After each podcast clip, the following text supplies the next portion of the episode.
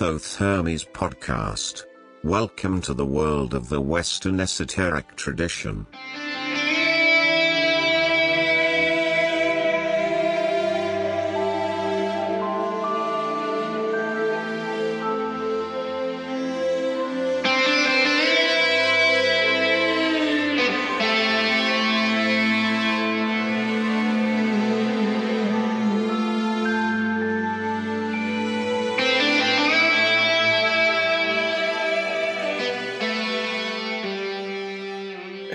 Friends and listeners, and welcome to episode 12 of season 8 of the Thoth Hermes podcast. Today is Sunday, May 15. Well, that's the day of release of this episode, and my name is Rudolf. I am the creator and host of this op- uh, podcast, of this show. I was going to do of this opera. Wow, that was a back uh, slash in old years. Um, right, and I'm also now the creator of Kai Keikobad Radio, and I'm saying this because I would like you to have a look at that. Um, I admit that the website for Kai Keikobad Radio is still not ready. I mean, you can go on the website and you find the link to listen to that radio. Um, and you will also find that link on the Thoth Hermes website. So I'll give you those two links. Uh, the link for Thoth Hermes is, as most of you know, T-H-O-T-H-E-R-M-E-S dot com, thothhermes.com. And for Keikobad Radio, it is radio.keikobad.com. That's radio.k-e-i-k-o-b-a-d dot com right? Um, soon you'll find that more easily. I promise. It's just some work, and I just did not have the time to do it.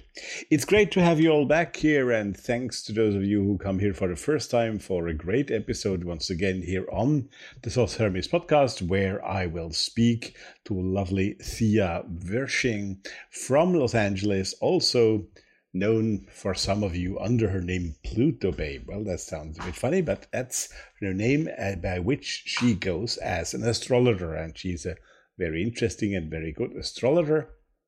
We will talk about that, but more about her and what we talk about in a minute when I introduce her in the interview.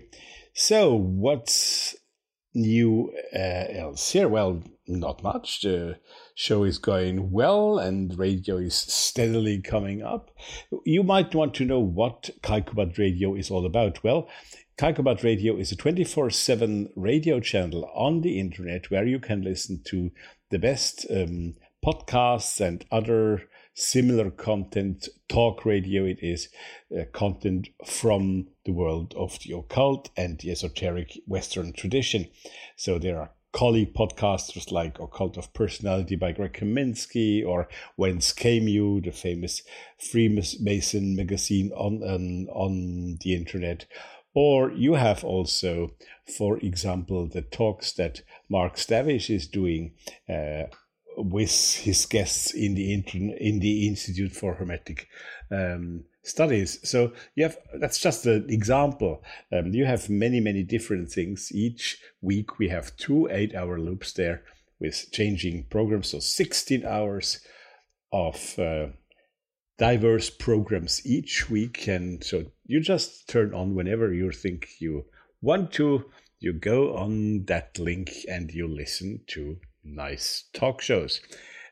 And um, of course, there is also some music in between, a little bit at least, right? But it's mostly a talk radio, right? So, why don't we talk about your feedback on both of that? I love your feedback, and uh, I'll invite you to go on the website that I mentioned before. I mean, the Thoth Hermes website. There you can find voicemail to send to me, or there is also a contact form. And Beyond all that, you find, of course, all the previous episodes and all the show notes to those previous episodes. A lot of information by now. We are approaching 130 episodes. Wow. And um, well, it's it's uh, it's a huge uh, resource for everyone there. Uh, you can find a lot of interesting links and information on our guests and what they represent. And uh, yes, um, it would also be nice if you became a patron if you are not already. Thank you to all of you who are already patrons and who are supporting this show. But you know, it still amazes me. It's a little, little number of people who really make this possible for by now about 4,000 people every week who listen in. And um, I think some more of those 4,000 should be aware that this is a question of solidarity um, that not only such a small number pay for this to happen, um, because that's what the Patreon side is for. It's not for me and making me a nice living. I have my job, but it's for making this happen. This episodes happen. All the episodes happen. Thoth Hermes happen. So thank you to those who already do support us, and thanks to those who decide now. Well, I should do that as well patreon.com, look for the Thoth Hermes podcast, or just go on the Thoth Hermes website and find the Patreon or the donation button there. Your support is greatly appreciated. Thank you.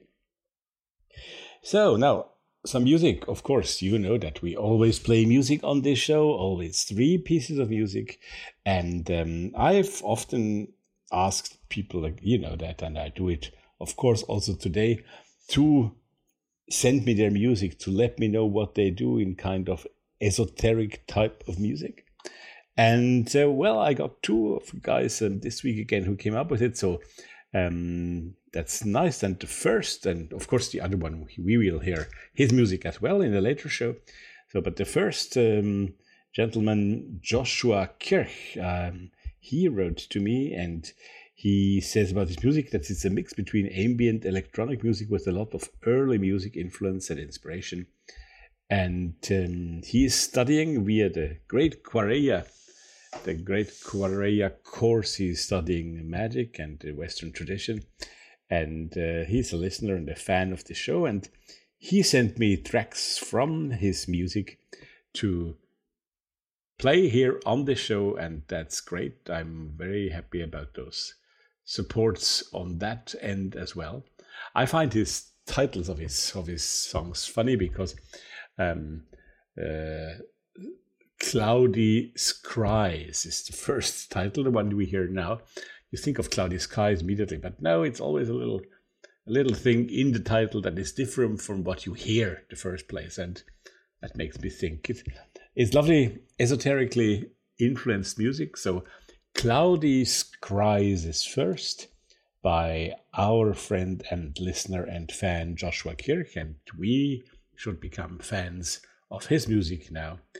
And we listen to Cloudy Skies. Enjoy.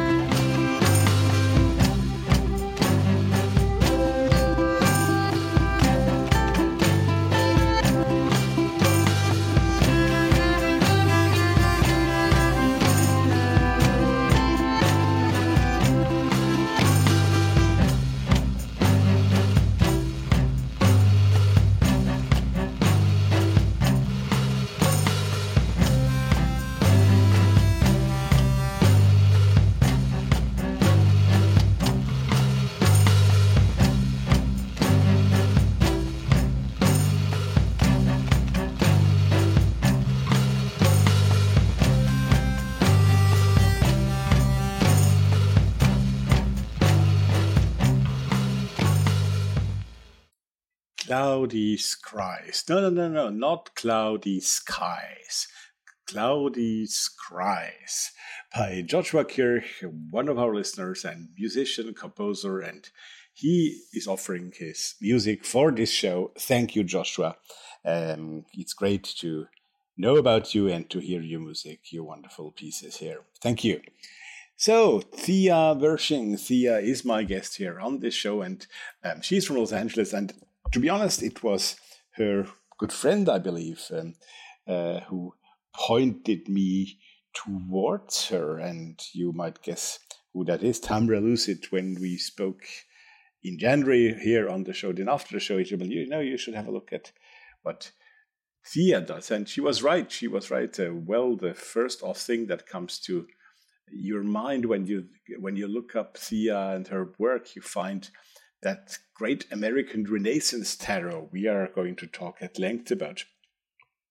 A tarot deck, another one you say, what is American Renaissance? Others might say, um, well, American Renaissance is a literary name. That's why this episode is also subtitled Literary Tarot. It's, a, it's the literature that was created in the early 19th century in the US um, with many, many important names. And we are, I'm not going to talk about this now because you're going to hear all that in the interview. And this American Renaissance Tarot allows you to search your inner dimensions while discovering the US esoteric history. But I must say, um, you know that I'm European. And yes, 85% of our listeners here are from North America. But um, I really must say I have learned an awful lot uh, by looking at this tarot and by talking to Thea about this subject because, of course, um, we over here on the other side of the Atlantic, and I'm sure the same is true for people on the southern hemisphere or everywhere in the world where you're listening to us. You don't know so much about that, so let's learn again about that. Occultism, esotericism is all about learning new things every day, isn't it? So um, really, really interesting. But she is also an astrologer, and we also talk about that. Um, her speciality, if I might say so, is evolutionary astrology. And also here, I I know about astrology. It's not my best knowledge that I have. I know other things better than the astrological part, but I really, really learned a lot uh, from this talk with um, with Thea and what she has to say about that and all the philosophy behind you know, astrology. Highly interesting, and I'm glad I can present her on this show to you. So, without further ado, I want to go and meet Thea with you. Take this intro a little bit shorter here today, and uh, I will come back in the middle of the interview, basically after about 36, 37 minutes, We'll come back and we'll play more music by Joshua, more music by Joshua Kirch, who is our featured artist musician here on this episode today. And um, well, let's move to Los Angeles and meet Thea Wirsching. Here comes the interview. It was a few months ago that uh, somebody pointed me to a new tarot set. And, you know, there are many tarots around, but this one, um, I really as a European, especially, was puzzled even by its title because the American Renaissance Tarot, the term American Renaissance is not exactly something that, as a European, you are familiar with, even though literature, and it's a lot about literature, we're going to hear that soon, um, is something that um, uh, I know a little bit about, but I wasn't really familiar with that. And um, so I delved a bit into it, and I'm very happy tonight to welcome, well, the author of the American Tarot, but not only that, we will hear much more about her and about her work. Uh, it's a great pleasure, Thea, Thea Wirsching, to have you here on the Thoth Hermes podcast with me tonight. Hello there.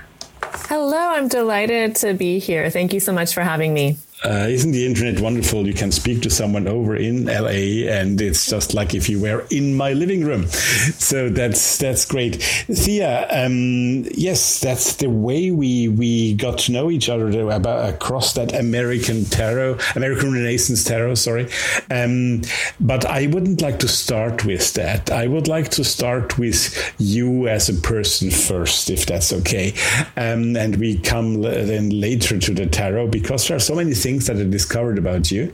Um, maybe you can let us know. Um, you work as an astrologer, you work as a tarot reader, I believe, as well. But astrology is, I think, your main your main path.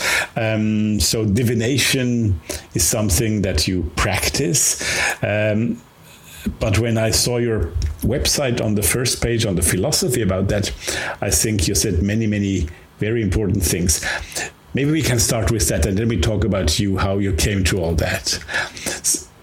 Sure thing. So, which one do you want to start with, the philosophy or how the philosophy? Yes, no, the philosophy okay. first, because I think it's important to settle that and to pin that down somehow.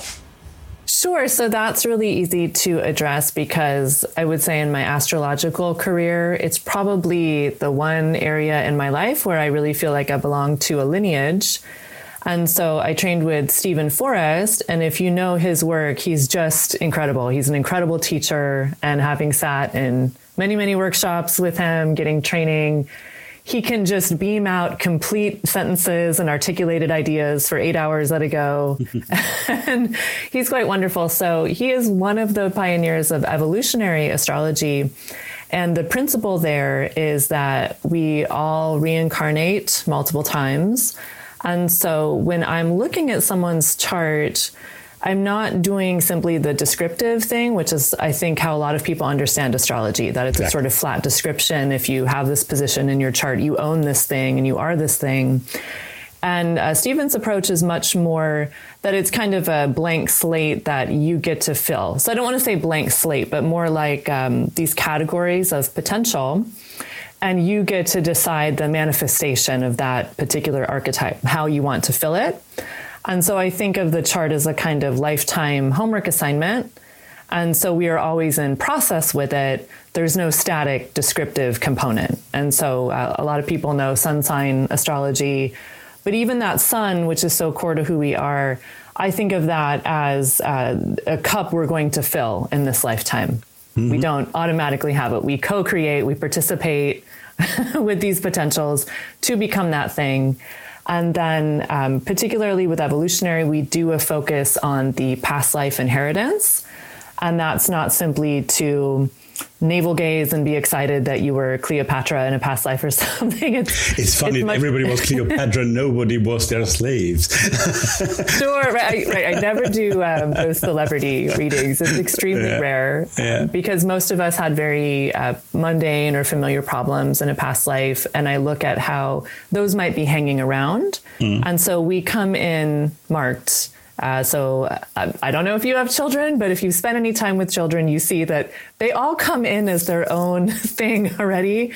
It's difficult to imagine that a child is a blank slate, right? They they usually yeah. come in with particular inheritance. So it's just about unpacking the past and then uh, reaching toward the future destiny, which astrology articulates as the south node is the past life inheritance, and the north node of the moon is the karmic destiny, what you're reaching for except for the, the, astrological terms that you were just using, that reminds me very much about, A, you just said it, karma, about Eastern mm-hmm. philosophy on one side, but also about psychoanalysis at some point. Because when you talk about the slate and, and about that you come in with preconception, somehow that's very much the concept of Jungian, at least, analysis, right? Absolutely, and I'm also thinking of Rudolf Steiner a lot. Oh yeah, because well, we had um, him, we had him a lot on this show lately. He's never the subject, uh, but almost every time the, the, my interview partner brings him up. Yeah, that's interesting. Maybe maybe it's your name. Uh, but uh, my kid was also recently accepted into uh, Waldorf school, and I have done some training in Waldorf education, which right. is, of course, founded by Steiner. Um, so that is what we learned, and they use terms, uh, they don't use the terms that Jung used. They actually go back to the humoral theory course. to describe the different types of children, and they talk about a choleric child or a melancholic child. Mm-hmm. Exactly, and it was it was previous to to to Jung also mostly. Of course, yeah. Yes, yes, yeah, absolutely. Uh, interesting. Uh, so. Um, it's not fatalist it's not prediction astrology for you it's something that is gives you a scheme that you as you say you have to fill it out you have to be active in it right Yes, uh, it's a dance like anything. And so I think of it as the meeting point between fate and free will. So to say there's nothing that's ever fated or meant to happen, I wouldn't go that far. And I don't think any astrologer would. Mm. Uh, but, you know, at least in this practice, our focus is always on the power that you do have. Um, because you do have so much choice and so much freedom. And so that's right. definitely the emphasis.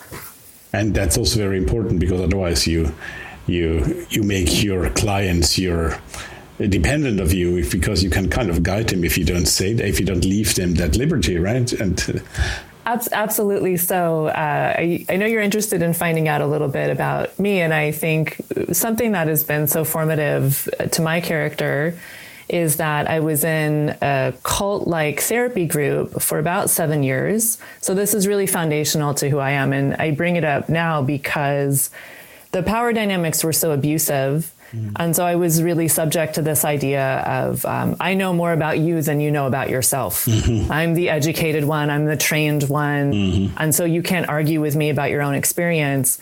And so I really take that uh, negative situation into my work as a counselor, and I never want to be in that position with someone. So if I'm saying, hey, I think you could move in this direction with the astrological archetypes. It looks like this is what your chart is, is saying to me. And my client doesn't like that, and they have a lot of resistance. I would never be in that position of saying, well, you have to listen mm-hmm. to me. It's your destiny. I see something you don't see. When that happens, I step back and say, how can we reimagine this archetype or what's a way you might fulfill it uh, that feels better to you? So I think of it very much like a, a co-creation. Right, um, right, yeah. right.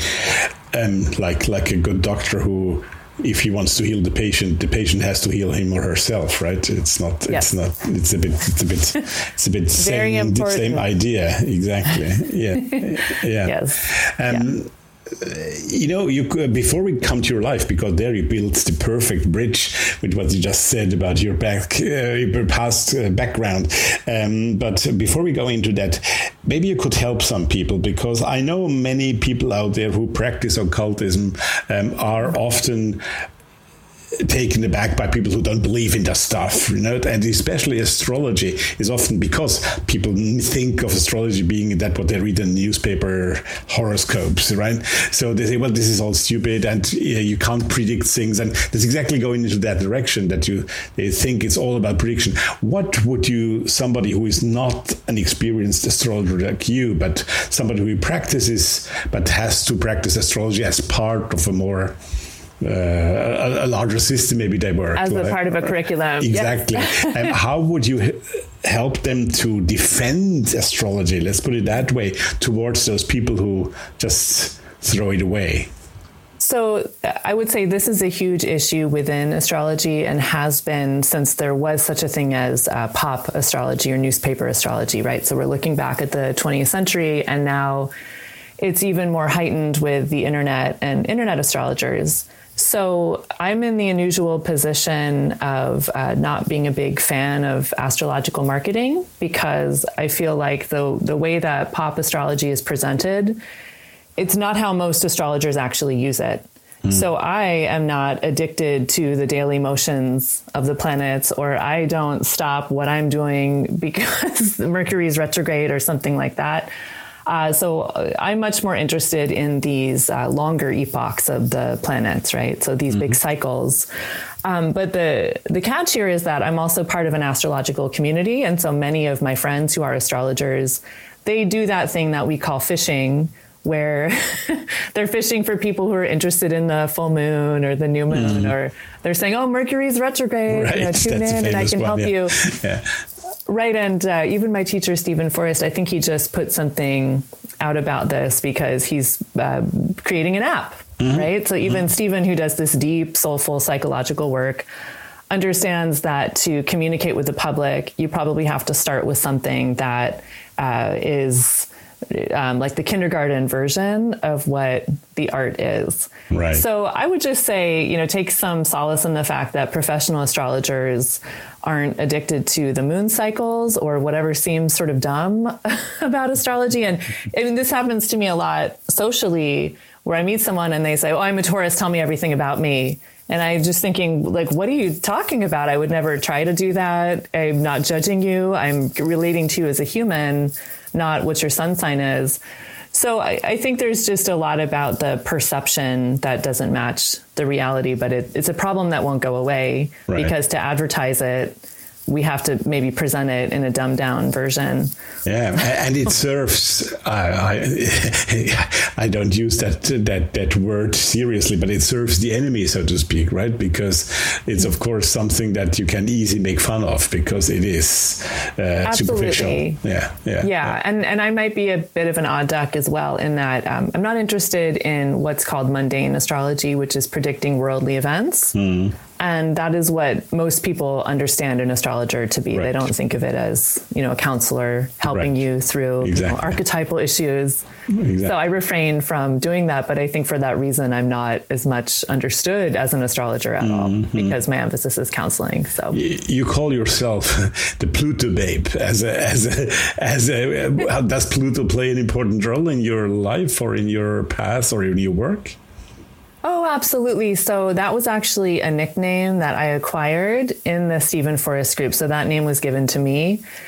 And it's because I was always pushing the envelope in the class discussions. And so I wanted to know about things like suicide or eating disorders or mm-hmm. uh, these more intense states that I had lived through. So um, my own background is that I lived through some pretty horrific abuse and struggled with mental illness because of that. And so I found my own experiences were very intense. Mm. And that, of course, was reflected in my questions in class. Uh, but it's proven to be a good marketing technique because it allows other people to find me.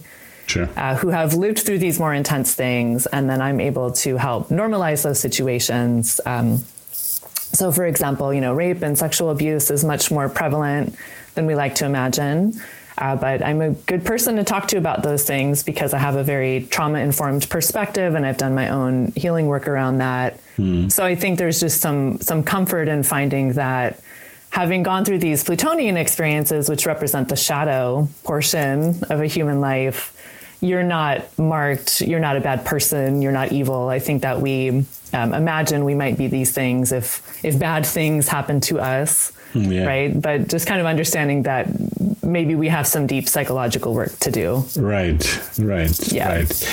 Um, I see something, of course, that people who are listening to this podcast do not see because I can see you here on my little video screen. And on the back of the wall, I see on the left the chakra tree, so to speak, and on the right, uh, I see the the, the, the Sephiroth, right? Um, if they are up, they are set up in a way, so I think it must it, it must be that. Um, how much is that? passage between east and west important in your in your work or in your personal practice? Oh, this is a fun question. So, uh, yes, my, my office is very colorful. Uh, so the the chakra poster, interestingly, it's kind of a, a, very local thing in the sense that uh, when I was 19, I was in my progressed new moon phase. Some astrologers out there might get that. Uh, but I went to Sedona with the first time with my mother. So again, here I am in California. Mm. And in Arizona, there is um, sort of a metaphysical hub of a town called Sedona. And so I got that poster when I was 19. And it was the beginning of a spiritual journey for me. Right. Uh, so that's really what that poster means to me. That's how I use it. And then uh, my wonderful friend Amy Hale uh, put out yeah. um, Colquhoun's Decad of Intelligence sure, with yes. Fulgur and uh, I, I've actually never really succeeded in understanding Kabbalah, but I really believe in the power of images. So I thought, what if I put these in my room and just mm-hmm. had this sort of like passive images working on me? Like maybe something would happen and some doors would open for me. So yeah. you've you've hit upon a really wide gap there. Okay, in- okay. Well, it just it just hit me that to your left this and to your right that. You know. That's funny. Yeah. Uh, yeah but it. Amy, of course, she was on this show as well, and and we had uh, had a very nice talk. Well, it's already a year and a half back. Time flies. It's amazing. Mm. Um, so, so yeah, uh, you have now hit a little bit on your on your personal background, um, as much as you wish to go there. Of course, uh, I don't want to push too hard on that. But um, how did you come not to astrology alone, but uh, I think you have come to something that's more than that, uh, if I may say, to some. How do you call it? Is it spiritual work? Is it esoteric work? Is it occult work? Um, what What is your? How would you define your path, and how did you get into that? I, I don't know how to define my path, but I could just give you um, a quick overview, maybe of all the directions. So, I did become a born again Christian when I was 14, and that okay. was actually the beginning uh, because you know I was a pretty fierce, unhappy atheist up until that point, a suicidal teen, mm. and then all of a sudden the spiritual world opened up to me in a big way. Stabilized you in a way. Oh, I was, you know, I was spending hours a day in prayer. I mean, mm. I really did it come a, from you, or did that come from your surroundings, or parents, or something like that? Hmm. Um, well, so uh, my father was very anti religion. Mm. And so uh, he was very upset that I was involved in this religious group. And I would say, um, again, I can link it to astrology in that when folks are about 14 and a half, they undergo the first Saturn opposition. And Here so, we again, if you have children. With Rudolf Steiner again, 14 Ex- is, is, exactly that crucial date as well. Yes, that, mm. that, no, that's absolutely right. And he talks about that. So you undergo a dark night of the soul at this age, and it's important to do that underworld work. And so uh, for me, you know, how that age was marked was really having a profound spiritual experience where I felt that when I was praying, I could direct my reality. Mm. And I was spending hours and hours in prayer and meditation. And then eventually I realized I didn't have to do that under the auspices of Christianity. So I experimented with being Wiccan and attempted to join covens and things like that. Uh, and then Egyptology, um, sort of ancient Egyptian religion, really erupted into my life, not by choice, but by a lot of synchronicity. Mm-hmm. And so I was in Germany actually at a, a, German language program in Munich, and I was at the little Egyptology museum in Munich. Mm. And there's a statue of Sekhmet there. And I was just really knocked over. I mean, I was just completely brought to my knees, and a communication happened, a transmission happened. Mm-hmm. And I did not even know the name of this deity. And so I had to go look it up later. And I kind of forgot about it for a while. Uh, and then what's interesting is that my academic work actually opened up a lot of my occult education.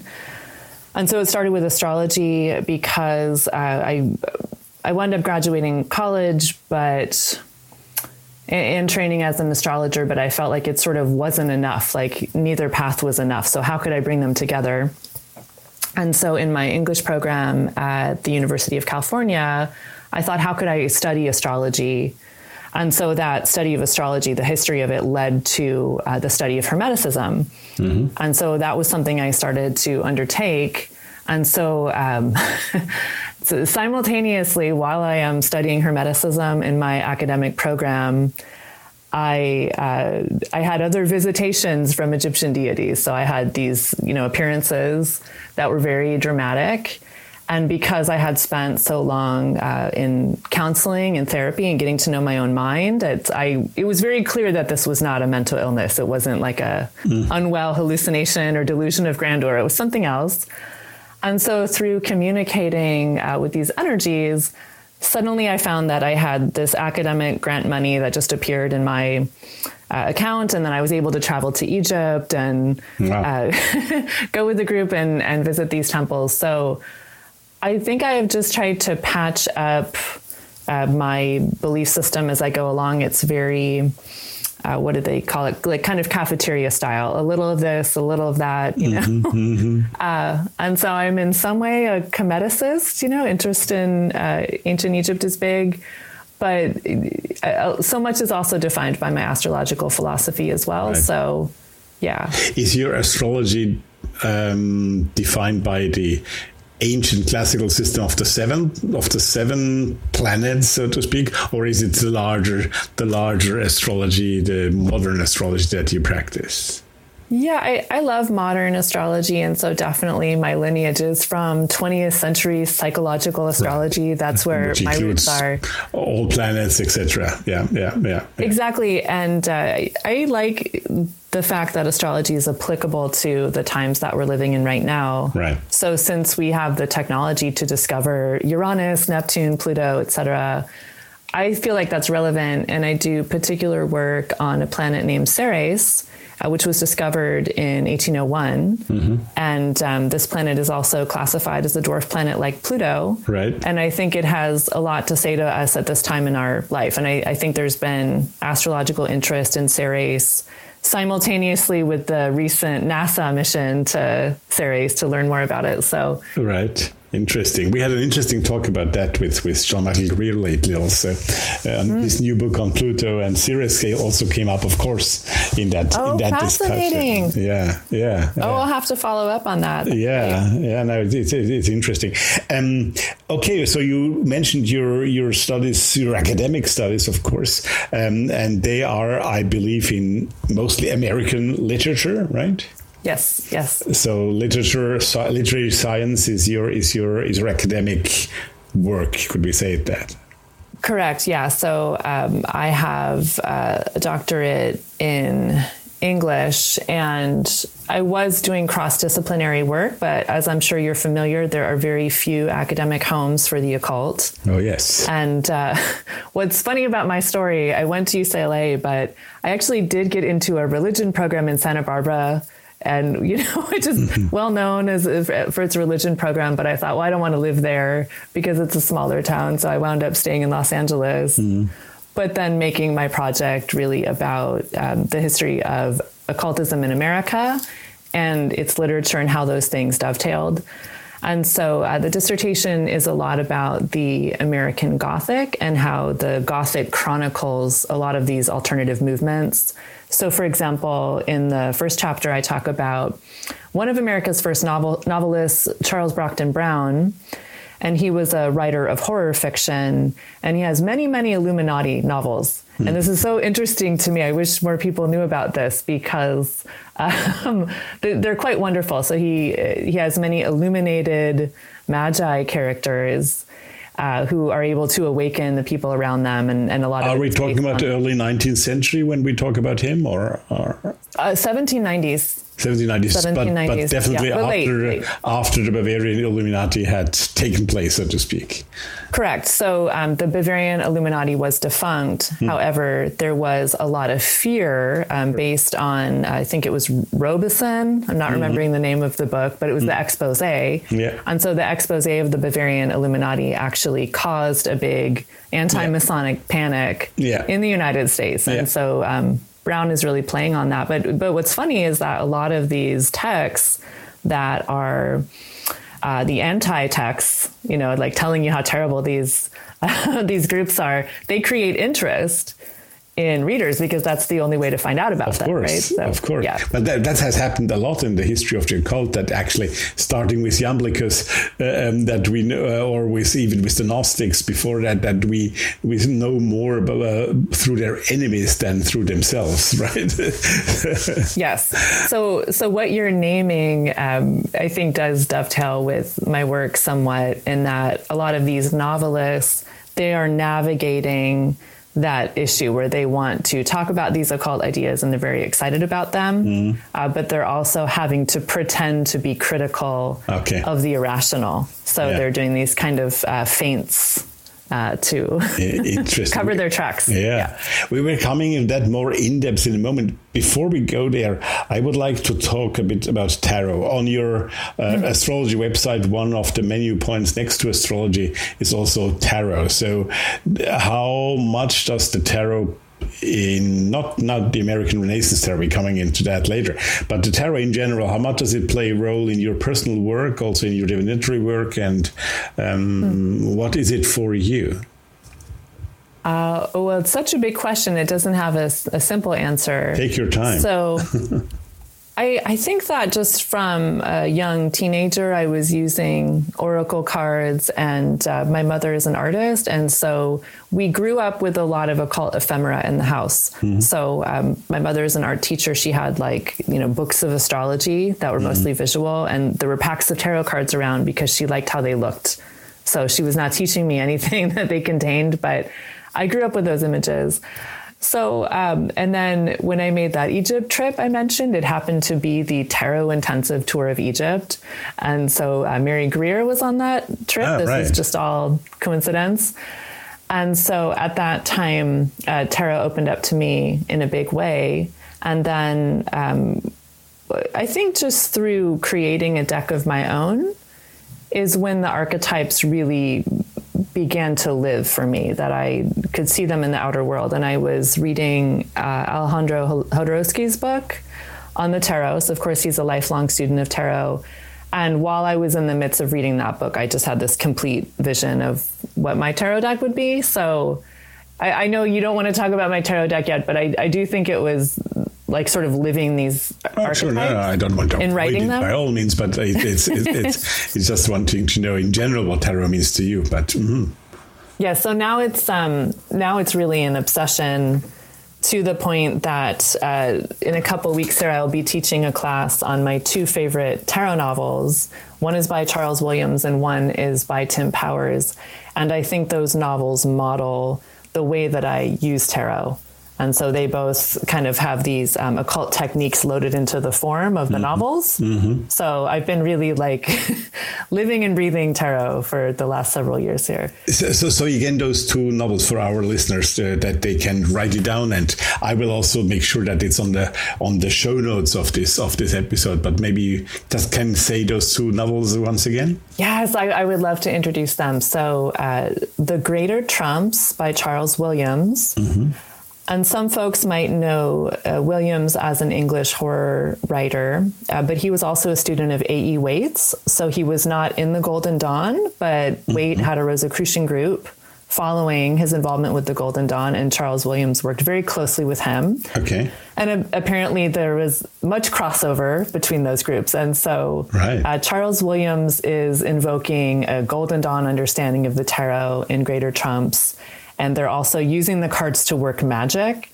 And so, in one notable scene, uh, people are shuffling the cards. It's this deck that I think is supposed to be like the Sola Busca. So, something when oh, you right, look at sure, it's kind of horrifying or like just really impactful.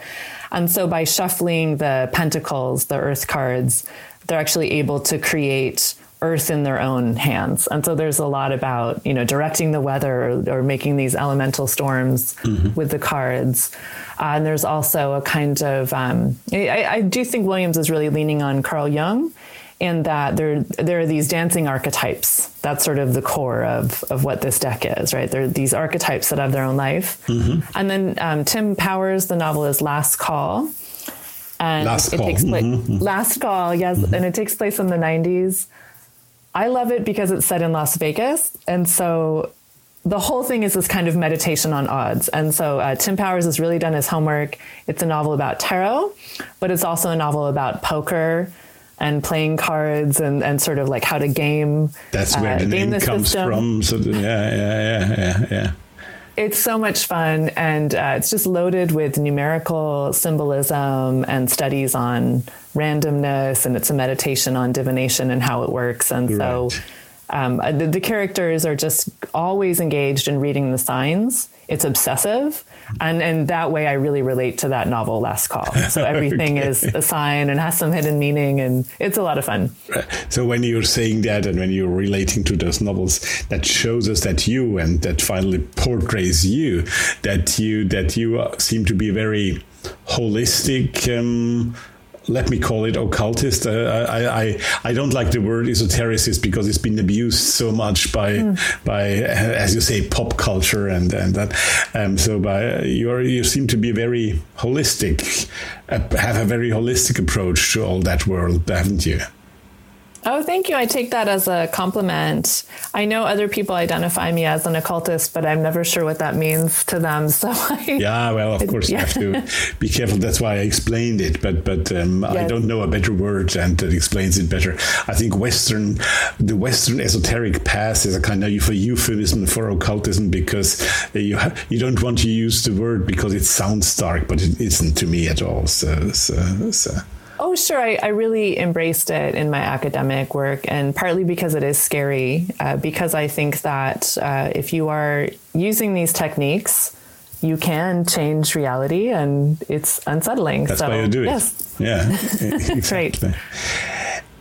You just mentioned academic work, and that brings me to a question that I like asking people who are academics like you and who wrote like you work about the occult in there in there in your dissertation but uh, also other people in other books etc I know from many of them that they are very shy about mentioning that they are also practicing, um, which is kind of weird. It's like if a theologian wouldn't be allowed to have a creed because that that might make him um, unbelievable somehow.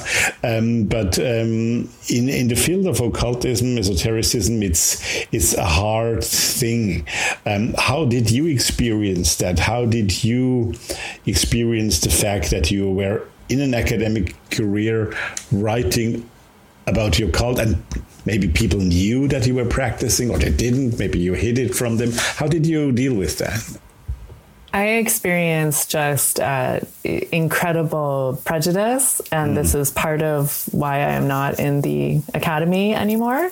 Right. And so, because you uh, chose, or because you weren't allowed to? Well, um, I, I, was really making these earnest attempts to be cross disciplinary because, of course, the occult is a pretty homeless discipline. Mm. I don't think it should be. I think it is a coherent tradition spanning you know several hundred years, mm. not you know millennia. So I think it should have its own home but uh, I was not meeting any uh, friendly homes and religion departments at UCLA. The, sure. the religion department there had kind of dissolved, but I was told that this was not a religion, it was magic. And so going all the way back to who was it, Frazer? mm-hmm. I mean, it just was so outdated and so ridiculous. And so um, I was not really able to pers- pursue study of it as a religion. And then the person under whom I was working uh, was not familiar with people like Jung or Crowley, and you know these were not on his radar. And so um, the lengths he made me go to prove that this was worthy of academic academic study were really extreme. Um, and I had one professor on my committee who uh, is a Ficino expert. And he right. said, "Why? Why is she having to prove all of this? This is part of our cultural inheritance, right?" and, um, but for whatever reason, this is the hand that I was dealt. And I had experiences like speaking on that uh, Illumina- Illuminati pa- panic that I mentioned. Mm-hmm. And then someone approaching me after the conference and saying, Are you a witch? And that sort of thing. And um, I got back channeled information at one point that I had lost out on an academic job because I was considered too close to my subject which is to say too sympathetic. And so um, I think now because things have changed so radically. So I finally took my degree in 2012. And um, just to kind of give you the astrological uh, overview on this, since 2012, things have really exploded since Neptune went into Pisces, right? All of a sudden now everyone's interested in metaphysics and astrology, and these things are going more mainstream, uh, but they were not at that time. Um, so I forgot what I was going to say, but yeah, I, I, did not have a good time of it. And even though all my peers were very, very interested, mm-hmm. I felt like the the people sort of in positions above me, um, this this was embarrassing to them that I had this fascination with the occult, and it meant that I was unscholarly because I refused to criticize it. And I, I was not endorsing it either. I was doing that kind of, you know, academic reserve but because I refuse to criticize the practitioners of the occult as irrational mm-hmm. and you know the flimsy thinkers or something, then then I was considered yeah. too sympathetic to the ideas. Okay, yeah. Well, it's something that I hear. On, for example, somebody I don't know if you know Patricia MacCormack, if that's a familiar figure to you. She's, I think she's Australian. She she was on the show here as well, and she is in Oxford of all places, uh, mm. and she dresses up in a completely goth style and witchy style, etc. I don't know how she does it, but she gets uh, she gets through with it. But she's a rare exception. I think she must must be a very strong personality on that end as well because she she just does oh, it. Sure. You know? Yeah, yeah, yeah, no, I yeah. I'm happy you brought that up actually because I think this is sort of where it, it dovetails with my astrological perspective. Yeah. Because I know other people who had very positive experiences mm. and they didn't meet that resistance. And yeah. then other people have these kind of ironclad personalities who are able to withstand the critique or Whatever, just have so exactly. much self confidence. Right? yeah, exactly. Yeah. But, but on the but I think that what you experienced is something that you that that the majority of the academicians who would be interested and practice uh, would experience. I would. I would. I would uh, at, at, that time, it, it, was common, and I agree with you in that um, as a trained academic, it's very easy for me to bring my academic mind to that work and not bring my own sympathies into it. You know, the same respect we would give to anyone who was you know practicing a religion. So exactly.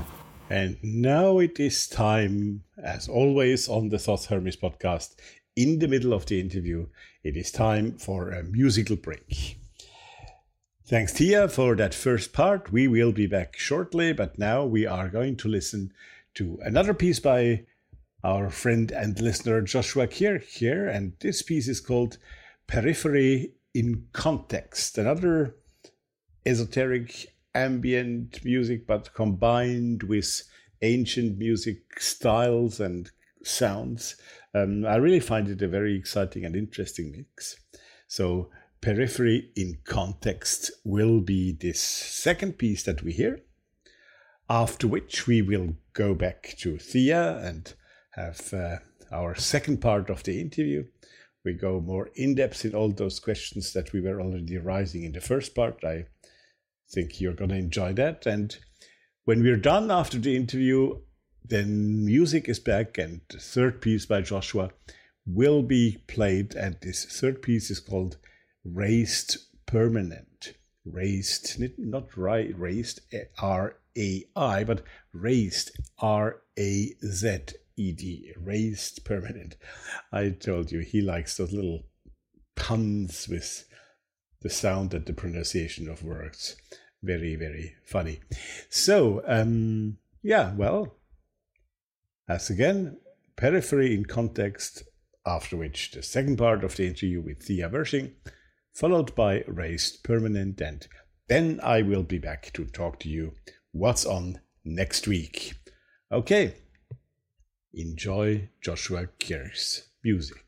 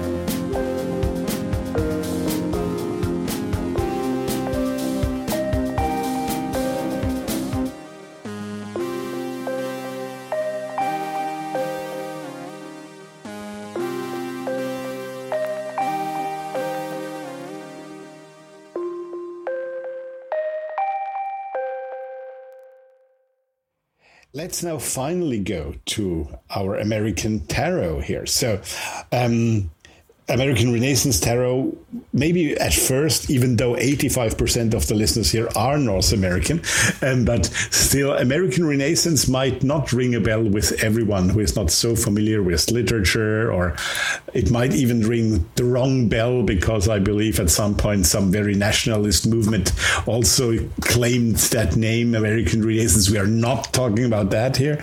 Um, so we are talking about a movement in literature um, that I think uh, occupied of the first part of the 19th century, if I'm not wrong. But why am I talking? You should. You do please explain American Renaissance to us. Yes, I will explain this. So, uh, in the 1940s, I believe it was, a literary critic was looking back on the 19th century and said, hey, there was a big explosion of talent in the mid 19th century in the 1850s. And so that was Walt Whitman, Ralph Waldo Emerson, uh, Henry David Thoreau, Nathaniel Hawthorne. And who am I forgetting? Did I say Melville already? Not yet. So, mm-hmm. Okay, so got Melville, Hawthorne, Whitman, Thoreau, and Emerson. Right. So that's yes, the five. Five, yeah.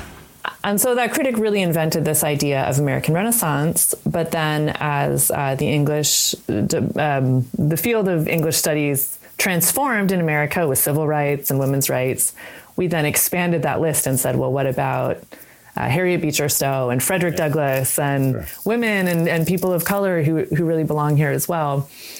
And so, um, what was interesting to me about this time period, it is very iconic in that uh, we see some hermetic themes coming out in this uh, literature, which is, you know, why it's exciting to me.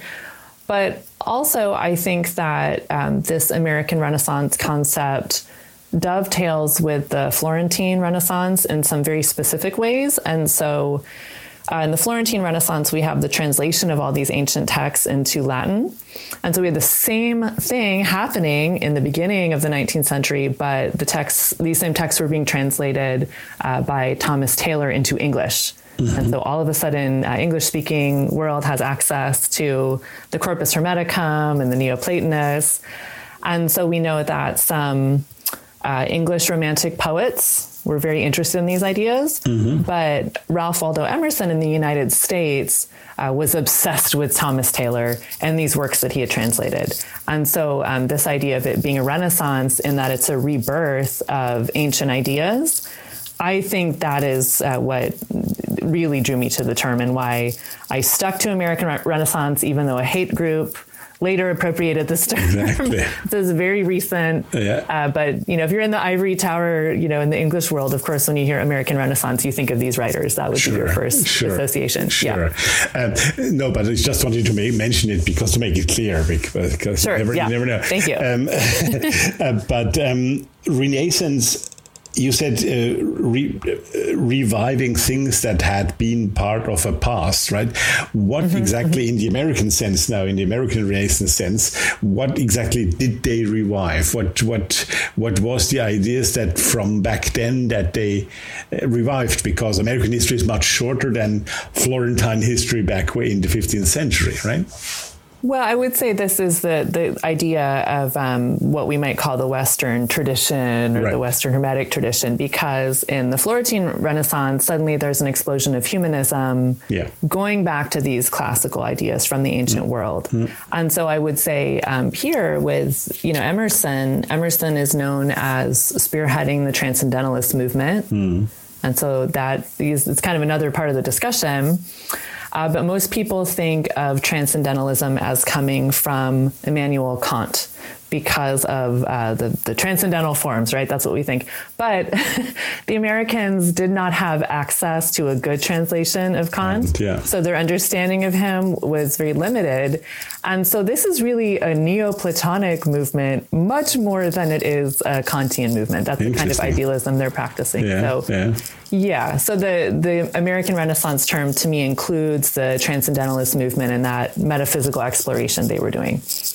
Because the Florentine Renaissance, when the general public thinks of it, is not immediately thinking of Hermeticism and those ideas that were uh, taken again from the past, but rather, as you said, humanism and and um, uh, independence of religion and stuff like that. And and in the second thought, only specialists would think of Hermeticism and and and uh, and those things that we like, right?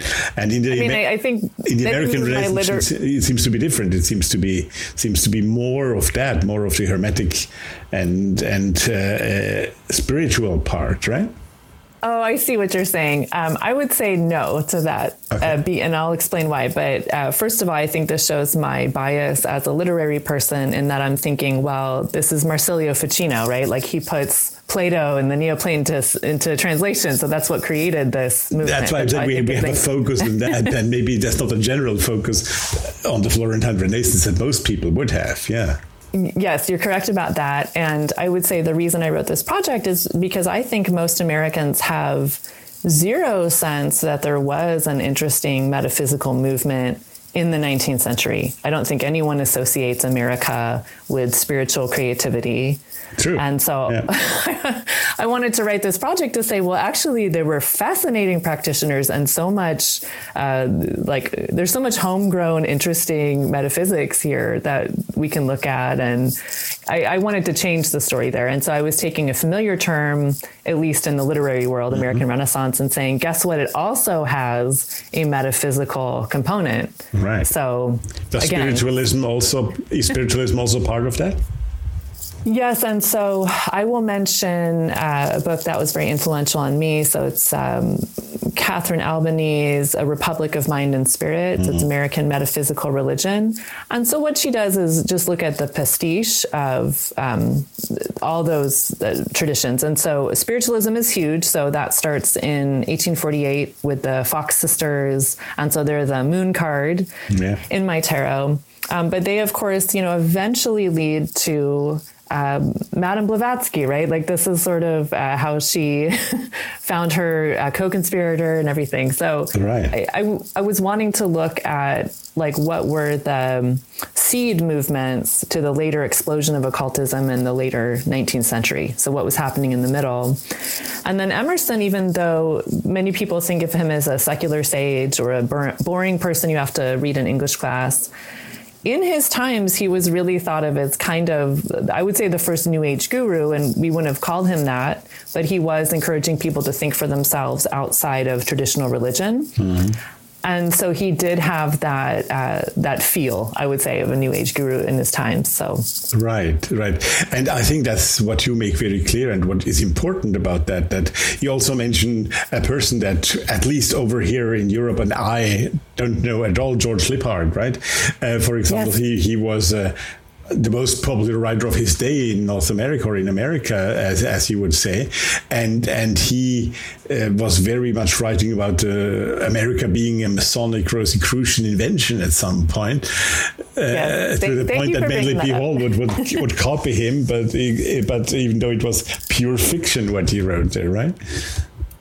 Absolutely, yes. You have said so much there. So, how do I drop in with Lippard? Uh, well, so again, I was trying to show all the different strands of alternative traditions, and mm-hmm. so um, there were, uh, I should say, Freemasonry and its many, many copycat groups because it wasn't just Freemasonry. We had so many secret and private societies yeah. in the 19th century. Yeah. So it was before television.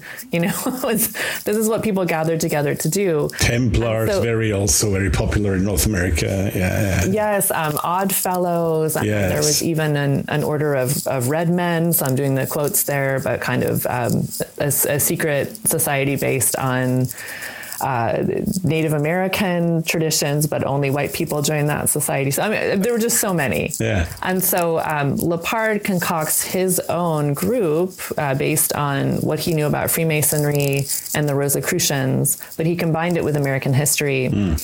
And so George Washington becomes uh, part of that lineage in his imagination. Okay and he was uh, pulling from the, um, the, the group of the Transylvanian mystic Kelpius, who founded. Mm-hmm. Um, I guess it would just be like a sort of communal religious society. It was Christian, but had a lot of occult elements in the 1690s, and so Lippard grew up in that area. So there was a lot of um, the homegrown mysticism that he was pulling from. But I would say he really invents this idea that America was a Masonic plot. Right and this all comes out of his uh, brain. So it's right, exactly. most of it That's is, the funny is thing about it. Exactly, exactly. yeah, it's fictional. And uh, to use another example, we have this Liberty Bell in America, right? So the, the Liberty Bell supposedly rang on July 4th uh, when the when independence was declared, but that's not true. Lippard made up that story. So uh, the Liberty Bell was actually broken and out of commission during that time, but Lippard wrote such a great story about it and the Liberty Bell ringing that right. So he invents a lot of American uh, history and And American myth his- at the same time, right? Yes, Yeah, yeah, yes. yeah. one of his more famous stories is that um, an unknown man spoke at um, the at Independence Hall when people were wavering over signing the Declaration of Independence. And so this man gave a speech. It goaded everyone up. It got everyone excited. And so uh, the declaration was signed, and then that man dematerialized. And Okay. so uh, Lippard is really implanting this idea of ascended masters helping the American experiment along. And then this is the story that Manly P. Hall later picked up on. And he puts it in the big book as well as some other places. And uh, Ronald, Ronald Reagan ultimately wound up quoting that story about the speech of the unknown and uh, sort of divine destiny of America. So, yes, Lippard's very fun. And I also like him because he was a good friend to Edgar Allan Poe. Right. And so their friendship is interesting. Well, yeah. finally, that name came up. Um, but Lepard is also in your. Let's before we go to Poe, let's let's explain what the American Renaissance Tarot is because we have spoken about it now, but actually, it's the twenty-two major arcana are all personalities of, of, of that literary movement, right?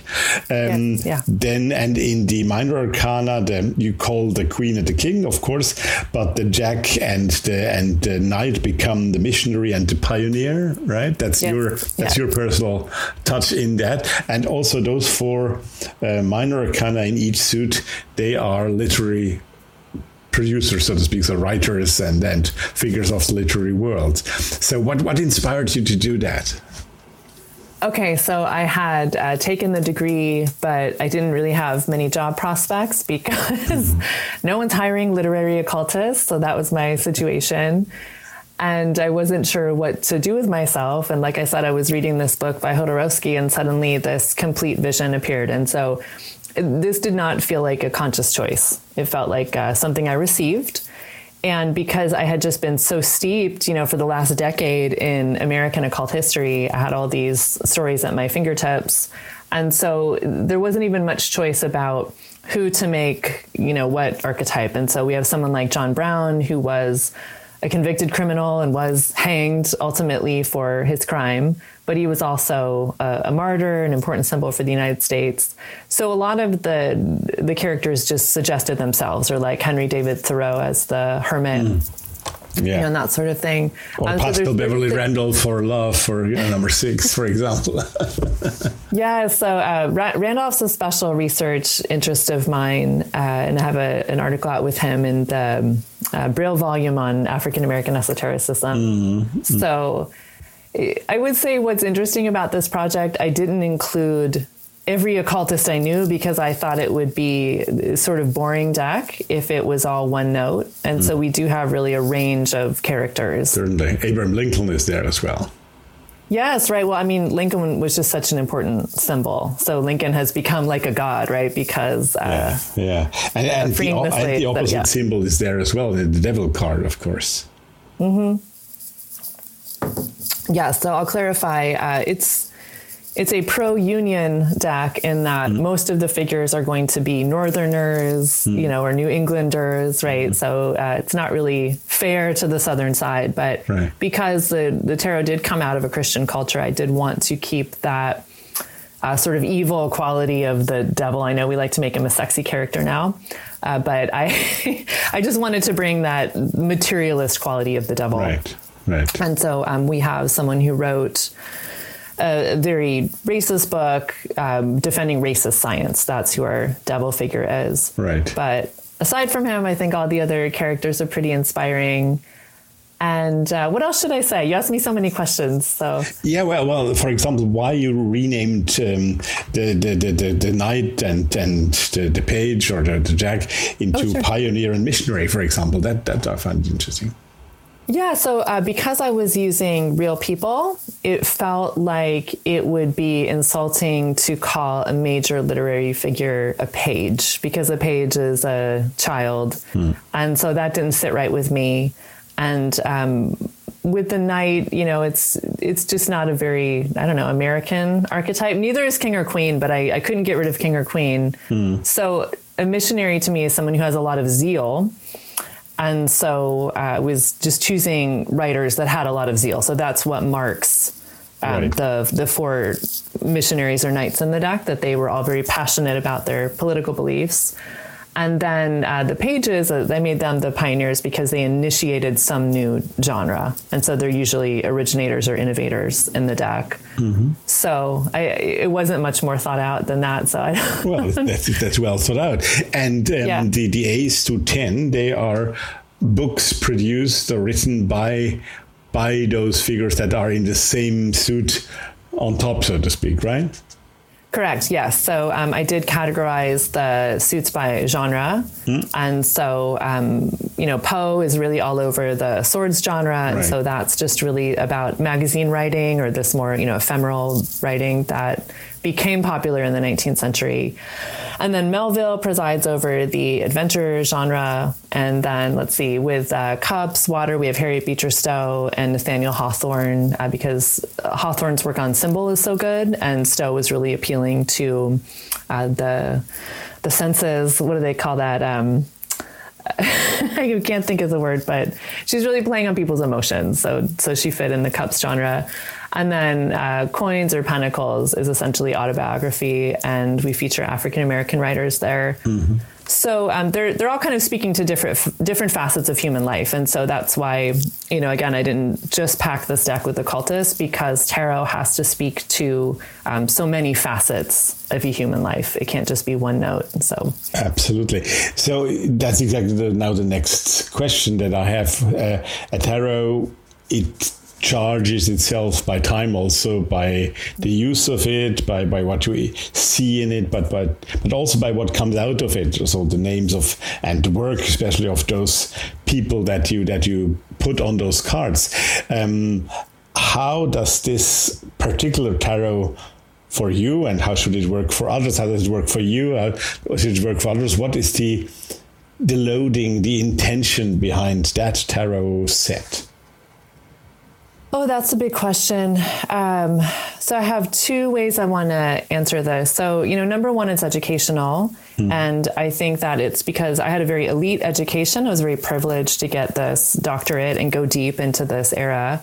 And so uh, a lot of it is just intended to give people a little bit of knowledge. And I'm hoping that little bit of knowledge might open up a big journey for them where they want to go read this novel that I've taken a selection from. So, for example, um, when you when you have in the book that goes with it, you explain each card with with the person it represents and what their life was, etc. That's that's the educational part, right?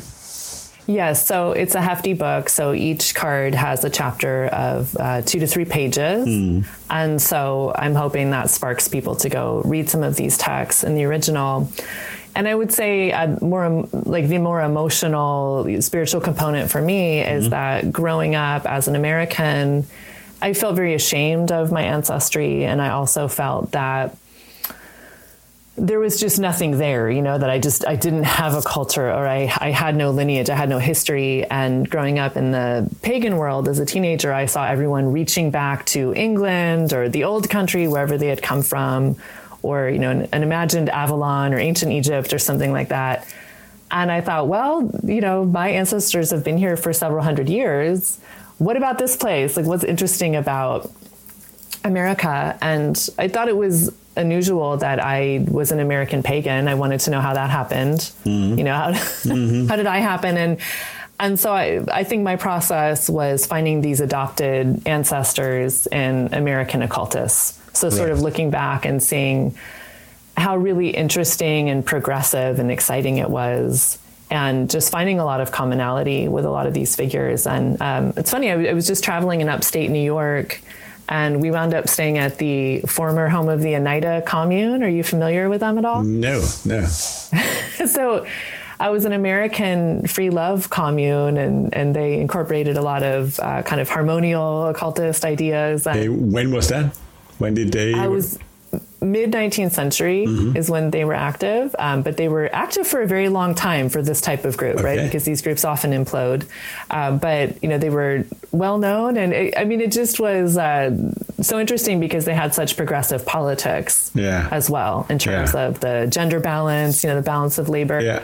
So so I think 19th century America is fascinating, and I think when we are able to reclaim what's positive and exciting and progressive about it, I feel like that is really something that Americans need because I'm on the left politically, and I find mm. that other people on the left look back at America and, and only see the horror show. They only yeah. see all of Americans' crimes, um, but there's so much other stuff there that is enriching and that we can Certainly. be proud of. So. Otherwise, it yeah. wouldn't stand where it stands nowadays. Exactly.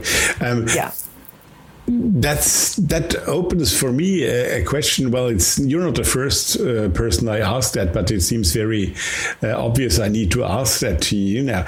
Um, you mentioned the American Renaissance as that movement, and that the Hermetic texts and the occult texts were very much part of that. Um, what what strikes me often is that you could say that a lot of those of this knowledge, a lot of this these texts and also alchemy and Kabbalah. So they, they were developed in Europe or in, in the middle, in, in the Mediterranean area, etc. Right? And nowadays, and that probably started in the late 19th century, and now it triggers me to that what you say.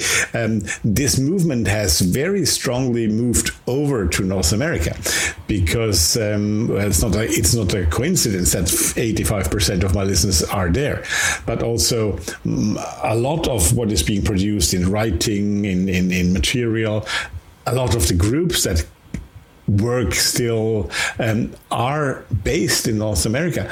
Um, where do you see the origin of that, and where the reason of for that?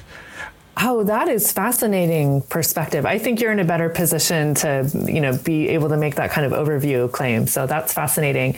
I mean, I just see uh, so much coming out of America in terms of theosophy, even though it's not a major force anymore. Mm-hmm. You know, mm-hmm. like the, theosophy isn't dominating these discussions anymore. And yet, when you go look at uh, so many people who were influential later, like what movement did they come out of? That oftentimes uh, is how it's nurtured, and that was an American product. And so that did come out of uh, Blavatsky being here. And uh, I might mention Randolph also because Randolph, uh, another homegrown American occultist, was very influential on both Blavatsky and Crowley and I see both their influences kind of towering, you know, in terms of yeah. disseminating yeah. these these ideas. So. But you, you, mentioned Crowley, but even Blavatsky, and then you can mention the Golden Dawn, etc., who which started up in England, uh, both Crowley and the Golden Dawn, so the OTO, I mean, and the Golden Dawn. But now their main their main footstep is North American, right? Uh, nowadays, and and many uh, uh so is Theosophy. Theosophy didn't originate in North America, but it became what it was in North America. Uh, so I find that interesting. I often thought maybe it's because um, spirituality in general is more present in in today's North America than it is in Europe, um, but maybe it's also a bit related to what you were talking about earlier about that uh, 19th century movement and how how did that originate? Where did that grow out of? Um, so, gosh, uh, are, are you asking sort of where did um, the movements I've already been talking about, where they grew yes, out of? yes, exactly. The, the literary movements, yeah. for example, where, where did those people like uh, Emerson or even Poe, or uh, where did they find their subjects? Well, why did they find your subjects? yeah, so um, someone I put in the deck, William Ellery Channing, was a Unitarian, and so it, it sounds kind of dull. Why put a Unitarian uh, in the deck? But I think that he was one of the first people that started thinking beyond Christianity because it was sort of a straitjacket. Mm in the early years of the nation, right? Um, so I, my mind went in all these directions with the, the question that you're asking. I think probably to get more to the heart of it, in terms of what makes American metaphysics or occultism unique, right? Mm-hmm. Yeah. I think the fact that everyone who's here has been uprooted, that that's the origin of all of us, whether we were displaced because we're indigenous and we got moved off our land, or we were forced here by slavery, or we emigrated, um, everyone is, is experiencing this uprooting. And so I think that we're not as bound by tradition. And I think that's really like the common theme that ties together all American movements is experimentation because we're not reckoning with the past. So we don't even have like monuments to the past around us because we've moved from where we were before. So yeah, that, that's how I would answer it. Mm-hmm, mm-hmm. Interesting because uh, it often struck me that, and I, I, I, I feel. Uh, a path is a bit in there. You mentioned Poe several times, but I think um, Poe, um, who is a bit earlier actually than most of the others, and especially a bit earlier than the than the Big Five that you mentioned uh, before. Um, what role did Edgar Allan Poe play in in this whole movement. I'm of course also in your tarot, but uh, he came in your tarot because he played that role. Oh, I'm delighted you asked. Yes, I'm a huge Poe fan. Uh, so he was actually contemporaneous with the Big Five, but he died fairly young. He died fairly young. Yes, sure. Yeah, he died at 40, 41. Hmm. Um, but he was born in 1809, so he was a peer to Emerson. Um, so how does he figure in? Well, he was a huge part of my academic research. Hmm. And so, what I started to notice when I was researching transcendentalism is that it's connected to Platonic idealism. Mm-hmm. And uh, I understood that Poe positioned himself against Emerson. He hated Emerson and made fun of him in print a lot. But this started to strike me as very odd because Poe has such a Neoplatonic perspective as well. So I wanted to unpack that, you know, like what made them so different. And that really just led me down uh, a road of comparing them uh, and finding that Poe was very much a Hermeticist. And so it became this uh, question, like this question I could never quite answer. How did Poe get exposed to Hermeticism? Yes, so, yes, exactly. and, and and what what shows that he is Hermetic? Maybe we can use Poe as a good example because he's the best known internationally among all those people, so to speak, right? Oh, absolutely, yeah. And and, and what what is what shows the hermeticist in Poe for you? What what where does it show that he is one? Yeah, I mean, what I could do is kind of shoot right to the end of his life. So mm. he writes a cosmology called Eureka. Okay. And so I think that the way most people know Poe is that he writes these horror stories exactly. that are very suggestive and clever, and, and that's how we know him. But he writes something that's very earnest at the end of his life. It's his longest work and he's attempting to reconcile uh, materialist science with spirituality. So this is an incredible undertaking, and I think that people who don't understand it assume that he's making a joke, that it's one of Poe's hoaxes. Uh, but in fact, he's quite sincere, as we know from his letters, the way he was talking about it at the time. And he said, Since I wrote Eureka, I have no reason to live. Okay. That this was his final word. And so it was um, an attempt at a theory of everything. And I think the Hermeticist aspect of it appears in the fact that he's essentially making the as above, so below argument. Okay. And he's um, dissolving in, in Eureka in that in that book. You mean? In, yes, in, yeah. So it's, it's, mm-hmm. explicit here, right? So mm-hmm. um, he's essentially saying uh, God is material because spirituality and uh, material reality exist on this continuum. Mm-hmm. And then I have a quote here from the text. He said, each soul is in part uh, its own God, its own creator. And this is the thesis he keeps coming back to, right? This creative power. Um, That's uh, very, very hermetic, exactly. Mm-hmm. Yes. And uh, the other thing that this text does, which is so interesting, is he really breaks down the difference between rational thought and intuitive thought And he's essentially saying that all knowledge comes from God, which is also very hermetic. Mm-hmm. And so uh, this is a dissertation chapter where I'm just kind of point by point saying, you know, Poe's getting this from somewhere. I'm not sure if he had a copy of the Corpus Hermeticum. There are these other ways he could have seen it. He could have seen it through uh, Emerson reprinting portions of it in the dial, uh, or through Cudworth, or you know these other places that it appeared. Sure. But it was also quite diffuse in the 19th century, where we have Hermetic ideas very widespread. Um, and so there, there's kind of like an infinite number of sources that he could have used, or did he just come up with these things on his own? Uh, he writes about mesmerism quite a bit, That's and true, in one in one story, mesmeric revelation, which he referred to as an essay and not a story, it's about a patient who discourses on the afterlife, uh, and it's about how uh, the human mind and the senses sort of split up knowledge but then once you're released from your body, you have the pure knowledge of God. And so um, there's just a lot of interesting meditations on uh, turning off sensory input so that you can hear that higher Yeah, mind. So yeah, okay, Yeah. that's very. I, I, uh, honestly, Eureka, I wasn't aware of, so I not need to read that.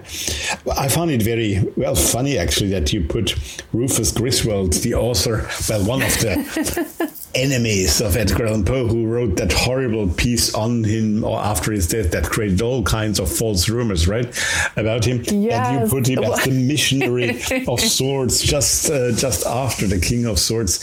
Uh, um, what motivated you to do that? So this is actually uh, my nerdy self coming out of tarot history. So um, I was reading about uh, the tarot in the medieval world and how the position of the knight was associated with the planet Mars, and then the suit of swords is also the Marsy suit. And so I was thinking of um, the knight of swords as the the Mars of Mars. Yeah. So really an aggressive evil character. And so of course that's why we put Rufus Griswold, uh, Poe's nemesis, in that position. And you know, again, I it's not a deck for spiritual reflection only. You can use it that way, but I also wanted it to be applicable to real life situations. And this is something that happens. We we get jealous of each other. We have enemies. So Right. yes. So, unfortunately, I have to ask a final question now because we are otherwise running out of time. But um, is this a tarot set that is for people who are knowledgeable or very much interested in American literature, or is it a tarot set for everyone? Um, who, who is your who is your target?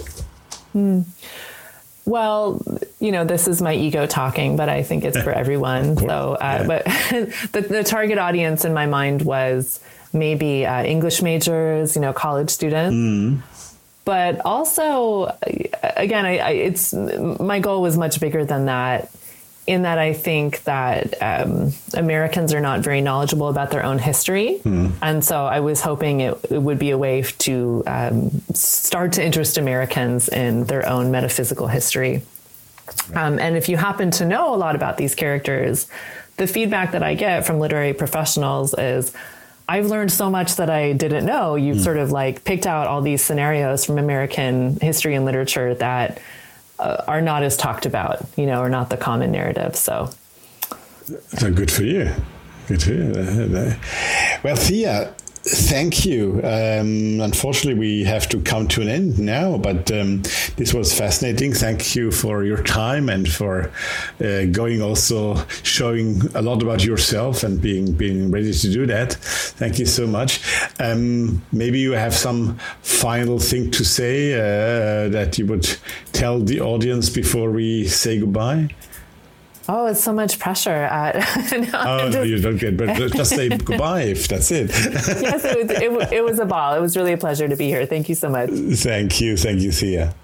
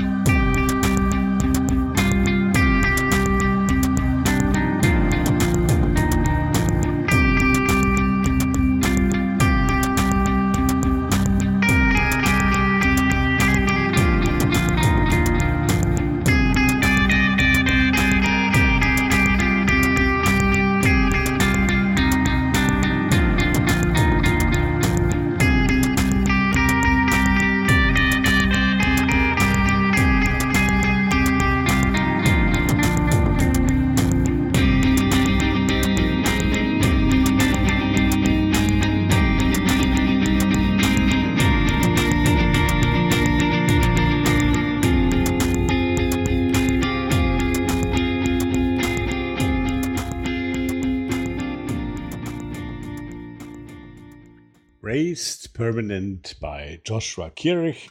Once again, Joshua is one of our listeners. He's a musician, he is a practitioner, he's studying via Korea at the moment and also some independent study.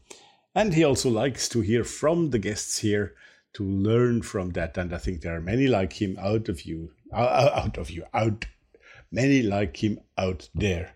Hmm. Well, okay, you, you know what I mean, and and uh, that's nice because I think it's really worth listening to those guests here, uh, like Thea Wirsching today, who have a lot to say. You can learn a lot from them, and I'm glad that when I hear from people like Joshua, not only for his music, which is splendid, and thank you for that, but also for letting us know that you enjoy the show and that you learn something from it because that's important. And I sometimes tell you also, well, I do each time when I do an interview, and that is true. It's not not just empty words. I learned also today a lot from Thea, and um, that's one of the reasons why I like the previous podcasts.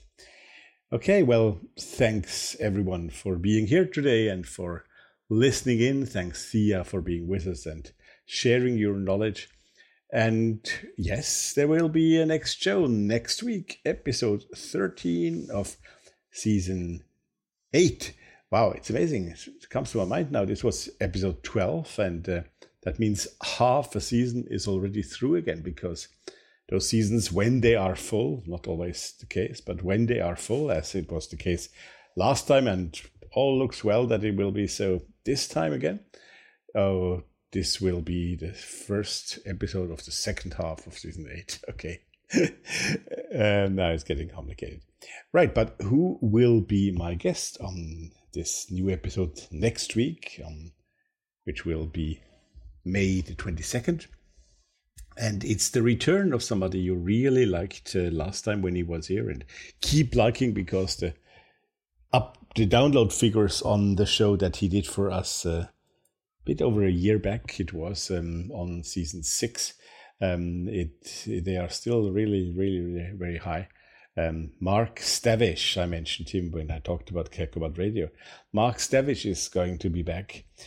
And um, we have the talk, uh, which I'm going to play for you, about getting how, how does a young student uh, start into this world? What should he take? Be careful with what path should they take? How can you enter that world by finding your own path and finding out what's dangerous, also what you should not do, what you should do, and who else than Mark could talk better about that? So it's a really, really interesting talk, and not only for starters, I tell you. Uh, we were talking about learning just a minute ago. I think each of us, even very seasoned practitioners, can learn a lot from that uh, discussion that Mark and I had, and which we are going to present to you next week, next Sunday. Okay, well, that's the end of this week's episode. And once again, thank you for listening and thanks for coming back next week. Have a good week in between. Uh, take care of yourself. I hope the world is not too crazy in the part where you are and where it is, and we are all thinking of you. Okay, so take care. Stay tuned. Hear you soon.